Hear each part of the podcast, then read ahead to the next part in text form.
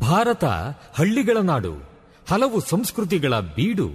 ನಮ್ಮಲ್ಲಿ ಹಬ್ಬ ಹರಿದಿನ ಜಾತ್ರೆಗಳಿಗೆ ಕಡಿಮೆ ಏನಿಲ್ಲ ಹೀಗೆಲ್ಲ ಜಾತ್ರೆ ಉತ್ಸವಗಳು ನಡೆಯುವಾಗ ಇಂಥದ್ದೊಂದು ಶಬ್ದ ನಾದ ನಮಗೆ ಕೇಳುತ್ತಲೇ ಇರುತ್ತದೆ.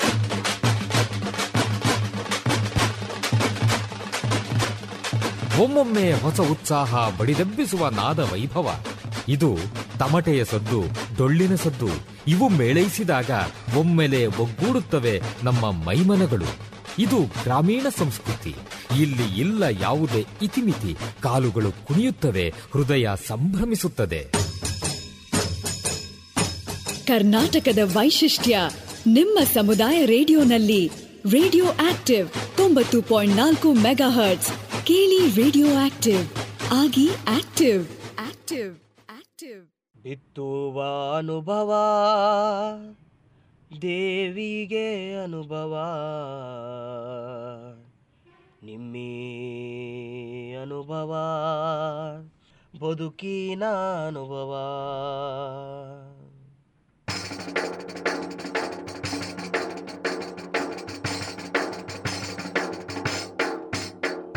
ಬಿತ್ತುವ ಅನುಭವ ದೇವಿಗೆ ಅನುಭವ. ಅನುಭವ ಬದುಕಿನ ಅನುಭವ ಬಿತ್ತುವ ಅನುಭವ, ದೇವಿಗೆ ಅನುಭವ. ನಿನ್ನಿ ಅನುಭವ ಬದುಕಿನ ಅನುಭವ ವಯೋಸಹಜ ಮುಪ್ಪಿಗೊಂದು ವಯೋಸಹಜ ಮುಪ್ಪಿಗೊಂದು ಸವೆಸ ಬಂದ ಹಾದಿಯ ನೆನಪಿಗೊಂದು ನೆನಪಿಗೊಂದು, ದೇಹವೆಂಬ ನರನಾಡಿ ಎಲುಬುಗಳ ಮತ್ತಕ್ಕೊಂದು ಎದೆಯ ಒಳಗೆ ಅರಿವಿಗೊಂದು. ಜೀವ ನೀಡುವ ಚೈತನ್ಯ ಜ್ಞಾನ, ವಿಜ್ಞಾನದ ಬೆಳಕು ಬಿತ್ತುವ ಅನುಭವ ಬಿತ್ತುವ ಅನುಭವ, ದೇವಿಗೆ ಅನುಭವ ನಿಮ್ಮಿ ಅನುಭವ, ದೇವಿಗೆ ಅನುಭವ. ನಿಮ್ಮಂತ ರಂಗದ ಕದ ತೆಗೆದು ಬನ್ನಿ, ಮುಪ್ಪಿನ ಬದುಕಿಗೆ ಚೈತನ್ಯ ತುಂಬುವ. ಮುಪ್ಪಿನ ಆರೋಗ್ಯ, ಆರೈಕೆ ವಿಜ್ಞಾನ ದೇವಿಗೆ ಅನುಭವ, ನಿಮ್ಮಿ ಅನುಭವ. ಬಿತ್ತುವ ಅನುಭವ, ದೇವಿಗೆ ಅನುಭವ, ನಿಮ್ಮಿ ಅನುಭವ, ಬದುಕಿನ ಅನುಭವ, ನಿಮ್ಮಿ ಅನುಭವ ಬದುಕಿನ ಅನುಭವ ನಿಮ್ಮಿ ಅನುಭವ. ಬದುಕಿನ ಅನುಭವ ನಮಸ್ಕಾರ ಕೇಳುಗರೆ, ನೀವು ಕೇಳ್ತಾ ಇದ್ದೀರಿ ತೊಂಬತ್ತು ಚುಕ್ಕಿ ನಾಲ್ಕು ಕಂಪನಾಂಕಗಳ ಸಿಆರ್ ರೇಡಿಯೋ ಆಕ್ಟಿವ್. ಇದು ಬೆಂಗಳೂರಿನ ಮೊಟ್ಟಮೊದಲ ಸಮುದಾಯ ಬಾನುಲಿ ಕೇಂದ್ರ.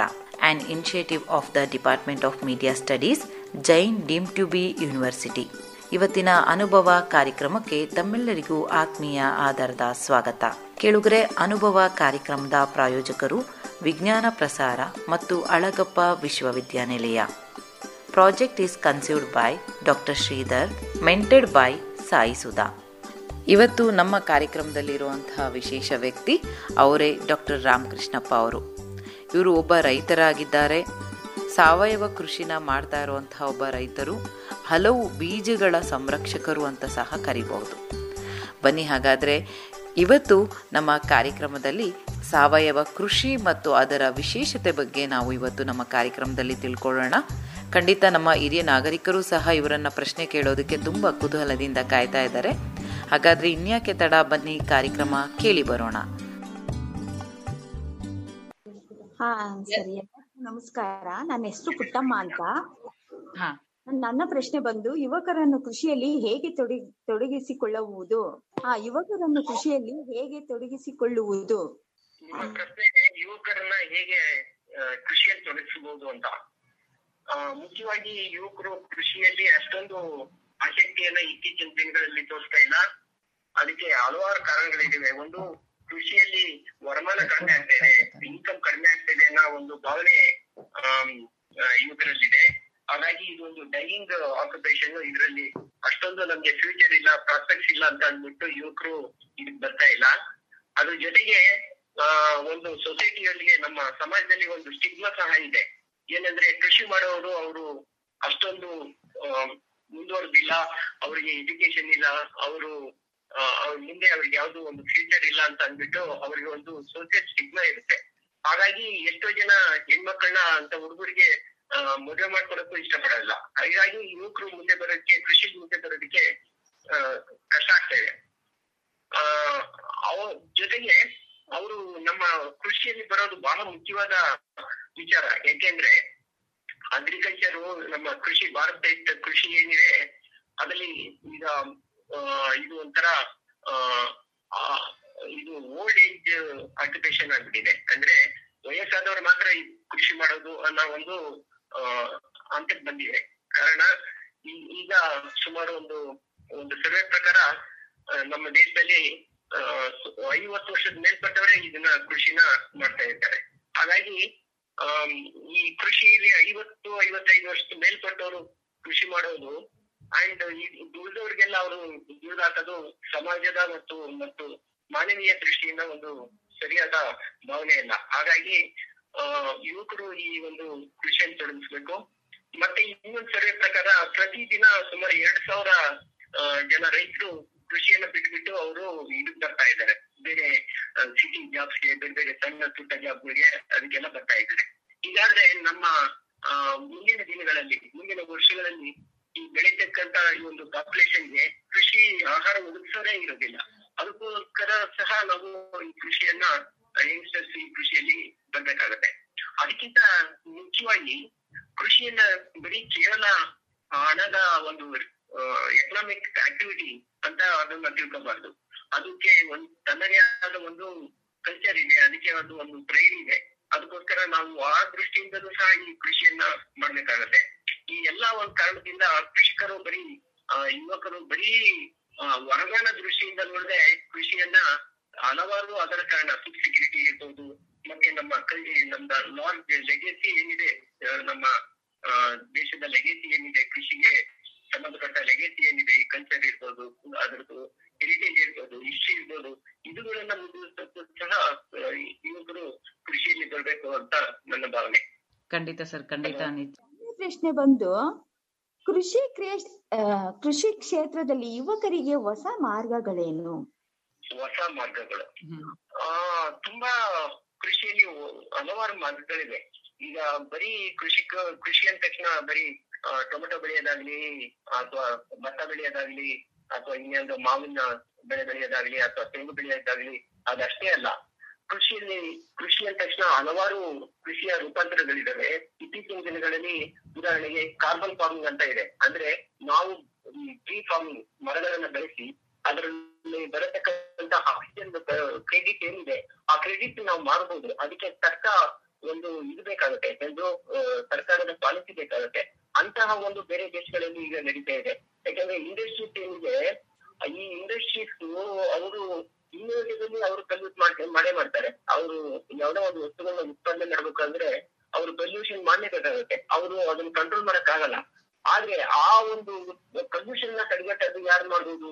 ಈ ಗಿಡ ಮರಗಳನ್ನ ಬೆಳೆಸ್ಬೋದು ಟ್ರೀ ಫಾರ್ಮ್ ಬೆಳೆಸ್ಬೋದು. ಇದರಿಂದ ಏನಾಗುತ್ತೆ ಅಂದ್ರೆ ಆ ಪೊಲ್ಯೂಷನ್ ಏನ್ ಇರ್ತದೆ ಅದನ್ನ ತಡೆಗಟ್ಬೋದು. ಅಷ್ಟು ಕ್ರೆಡಿಟ್ ನಮ್ಗೆ ಸಿಗುತ್ತೆ. ಇದು ಒಂದು ಹೊಸ ಅವಿನ್ಯೂ ಅವಿನ್ಯೂ ಅಂದ್ರೆ ಒಂದು ಹೊಸ ಮೆಥಡ್ ಸೊ ಈ ಒಂದು ಇದರಲ್ಲಿ ಸಹ ನಾವು ನ್ಯಾಚುರಲ್ ಫಾರ್ಮಿಂಗ್ ಮಾಡ್ಬೋದು ಇಕಲಾಜಿಕಲ್ ಫಾರ್ಮಿಂಗ್ ಮಾಡೋದು, ಪರಿಸರ ಕೃಷಿ ಅಂತ ಮಾಡ್ಬೋದು ಪರ್ಮಾಕಲ್ಚರ್ ಅಂತ ಮಾಡ್ಬೋದು, ಇದೆಲ್ಲ ಇದರಿಂದ ಈ ಕಾರ್ಬನ್ ಕ್ರೆಡಿಟ್ ಸಿಗುತ್ತೆ.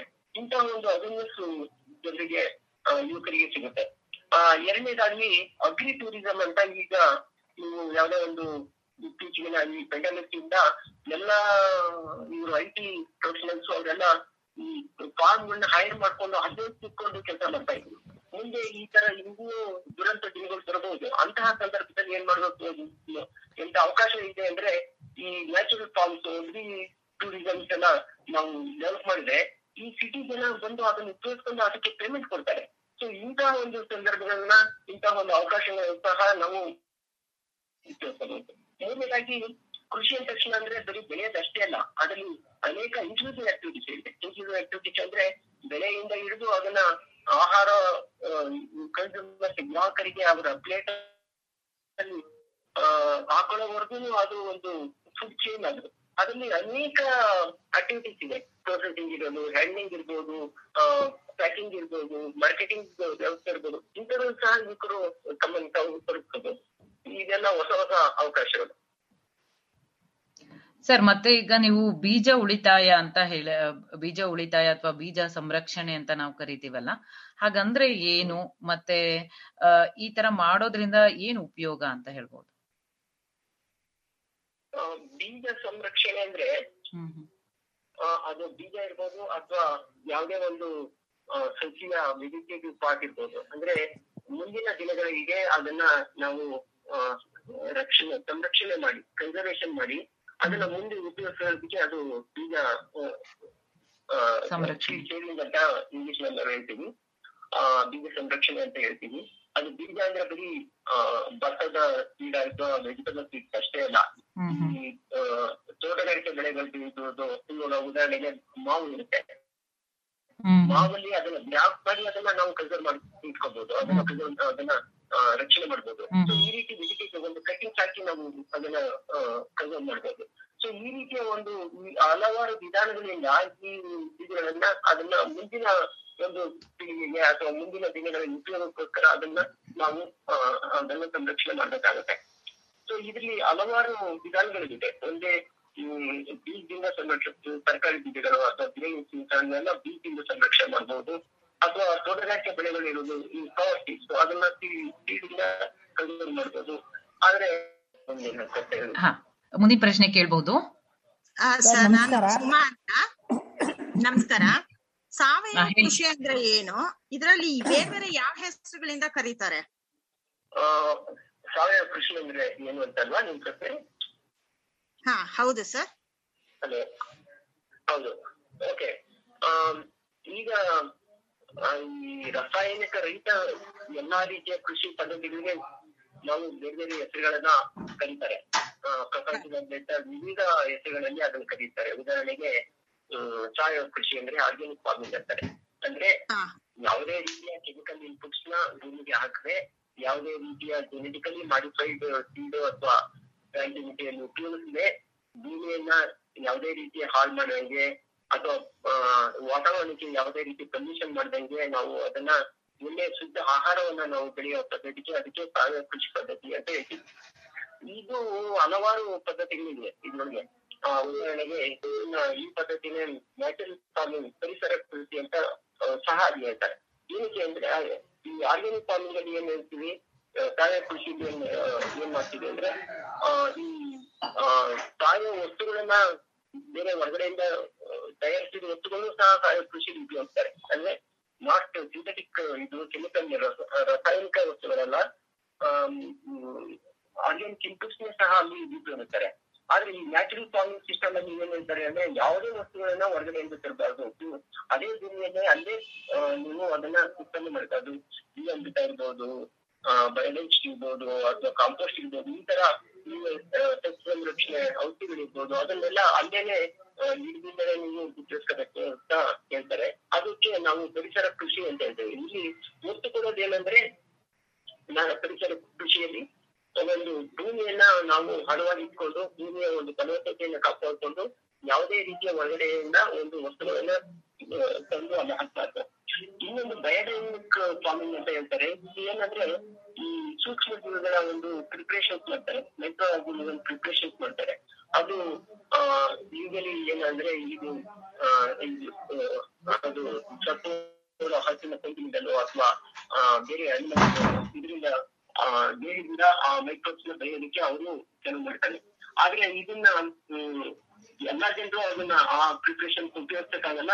ಕೆಲವು ಕಮ್ಯುನಿಟಿಯಲ್ಲಿ ಈ ರೀತಿ ಇದನ್ನ ಮಾಡ್ತಾರೆ. ಇದಕ್ಕೆ ಬಯೋಡೈನ್ ಇದು ಇದು ನ್ಯಾಚುರಲ್ ಫಾರ್ಮಿಂಗ್ ಯಾವುದು ಕೆಮಿಕಲ್ ಏನಕ್ಕಲ್ಲ ಮತ್ತೆ ಒಂದು, ಇನ್ನೊಂದು ಇಕೋಲಾಜಿಕಲ್ ಫಾರ್ಮಿಂಗ್ ಅಂತೀವಿ ಏನಂದ್ರೆ ಇದು ಪರಿಸರ ಕೃಷಿಗೆ ನ್ಯಾಚುರಲ್ ಫಾರ್ಮಿಂಗ್ ಇದ್ದಂಗೆ.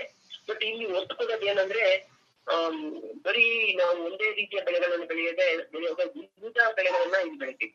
ಉದಾಹರಣೆಗೆ ಬರೀ ನಾವು ಭತ್ತವನ್ನ ಒಂದೇ ಮೊನೊಕ್ರಾಪಿಂಗ್ ಬೆಳೆದು ಅದನ್ನ ಯಾವ್ದೇ ರಾಸಾಯನಿಕ ಆಗ್ತಾ ಇದ್ರೆ ಅದು ಸಾವಯವ ಕೃಷಿ ಸಾವಯವ ಫಾರ್ಮಿಂಗ್ ಆಗ್ಬೋದು. ಅಂದ್ರೆ ಆರ್ಗ್ಯಾನಿಕ್ ಫಾರ್ಮಿಂಗ್ ಅಂತ ಹೇಳ್ಬೋದು.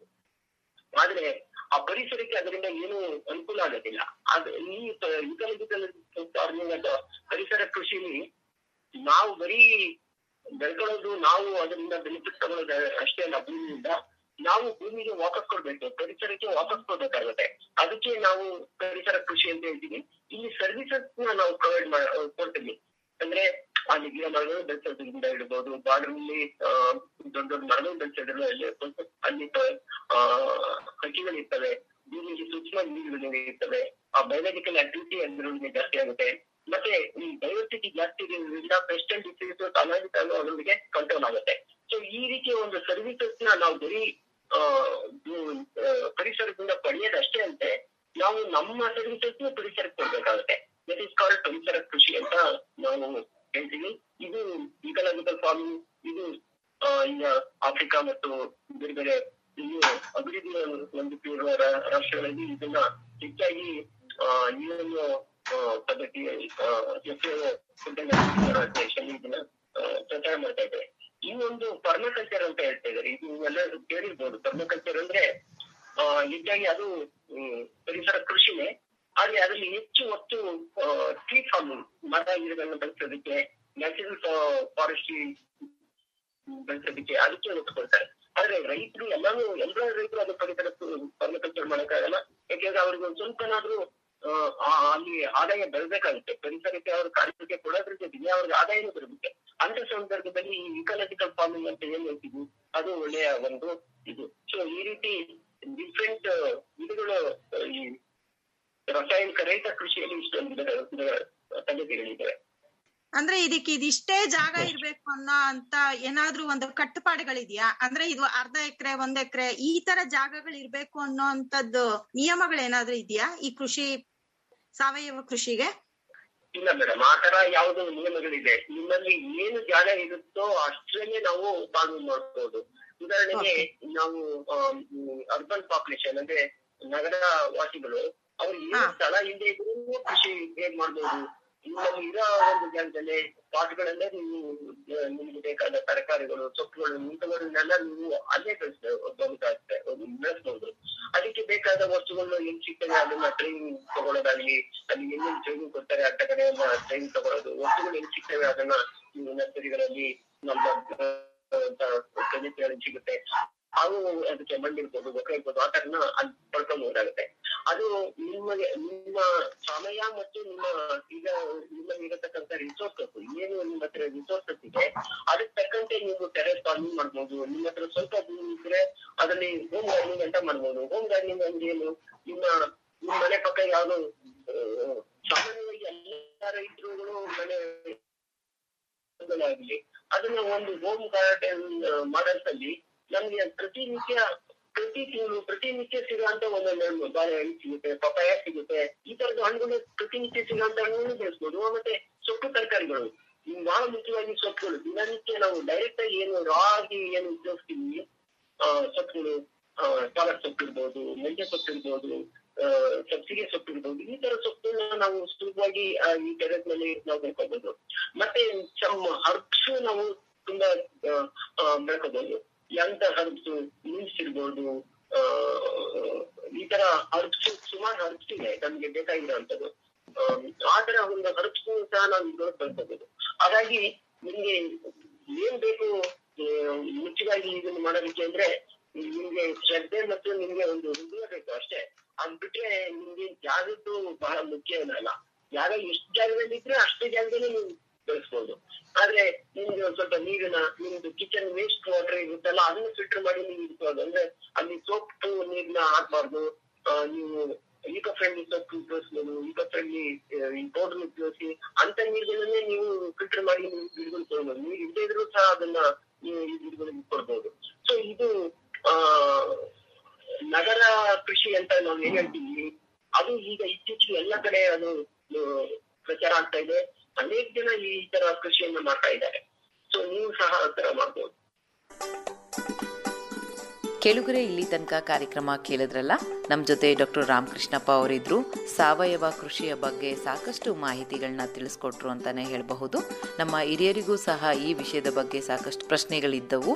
ಆ ಎಲ್ಲ ಪ್ರಶ್ನೆಗಳಿಗೆ ಡಾಕ್ಟರ್ ಕೃಷ್ಣಪ್ಪ ಅವರು ಉತ್ತರಿಸಿದ್ದಾರೆ ಅಂತ ನಾನು ತಿಳ್ಕೊಳ್ತಾ ಇವತ್ತಿನ ಕಾರ್ಯಕ್ರಮನ ಇಲ್ಲಿಗೆ ಮುಕ್ತಾಯಗೊಳಿಸ್ತಾ ಇದ್ದೀನಿ. ಕಾರ್ಯಕ್ರಮ ಮುಗಿಸೋದಕ್ಕೂ ಮುಂಚೆ ಈ ಕಾರ್ಯಕ್ರಮದ ಬಗ್ಗೆ ನಿಮ್ಮ ಅನಿಸಿಕೆ, ಅಭಿಪ್ರಾಯಗಳಿದ್ದಲ್ಲಿ ನೀವು ನಮಗೆ ತಿಳಿಸಬಹುದು. ನಮ್ಮ mail I D Radio Active ninety point four M H Z C R at Gmail dot com ಈ ಒಂದು ಮೇಲ್ ಐ ಡಿಗೆ ನಿಮ್ಮ ಅನಿಸಿಕೆ, ಅಭಿಪ್ರಾಯಗಳನ್ನ ತಿಳಿಸಬಹುದು ಅಂತ ಹೇಳ್ತಾ, ಈ ಒಂದು ಕಾರ್ಯಕ್ರಮನ ರೇಡಿಯೋದಲ್ಲಿ ಕೇಳಲು ಮಿಸ್ ಆಗಿದ್ದಲ್ಲಿ ನೀವು ನಮ್ಮ ವೆಬ್ಸೈಟ್, ಐ ರೇಡಿಯೋ ವೆಬ್ಸೈಟ್ ಮೂಲಕ ಈ ಕಾರ್ಯಕ್ರಮನ ಕೇಳಬಹುದು ಅಂತ ಹೇಳ್ತಾ, ನಿರಂತರವಾಗಿ ಕೇಳಿ ತೊಂಬತ್ತು ಚುಕ್ಕಿ ನಾಲ್ಕು ಕಂಪನಾಂಕಗಳ ಸಿಆರ್ ರೇಡಿಯೋ ಆಕ್ಟಿವ್, ಇದು ಬೆಂಗಳೂರಿನ ಮೊಟ್ಟಮೊದಲ ಸಮುದಾಯ ಬಾನುಲಿ ಕೇಂದ್ರ. ನಾನು ನಿಮ್ಮ ರೇಡಿಯೋ ಗೆಳತಿ ಪದ್ಮಪ್ರಿಯ. ಮುಂದಿನ ಕಾರ್ಯಕ್ರಮದೊಂದಿಗೆ ನಿಮ್ಮ ಜೊತೆ ಇರ್ತೀನಿ ಅಂತ ಹೇಳ್ತಾ ಧನ್ಯವಾದಗಳು.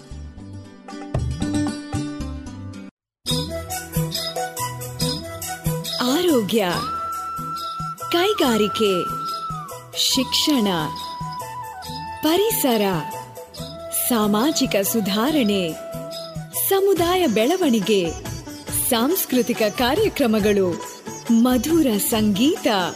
ಮನಸೂರೆಗೊಳ್ಳುವ ನಾಟಕಗಳು ಎಲ್ಲ ನಿಮ್ಮ ರೇಡಿಯೋ ಚಾನೆಲ್ನಲ್ಲಿ ರೇಡಿಯೋ ಆಕ್ಟಿವ್ ತೊಂಬತ್ತು ಪಾಯಿಂಟ್ ನಾಲ್ಕು ಮೆಗಾ ಕೇಳಿ ರೇಡಿಯೋ ಆಕ್ಟಿವ್ ಆಗಿ ಆಕ್ಟಿವ್.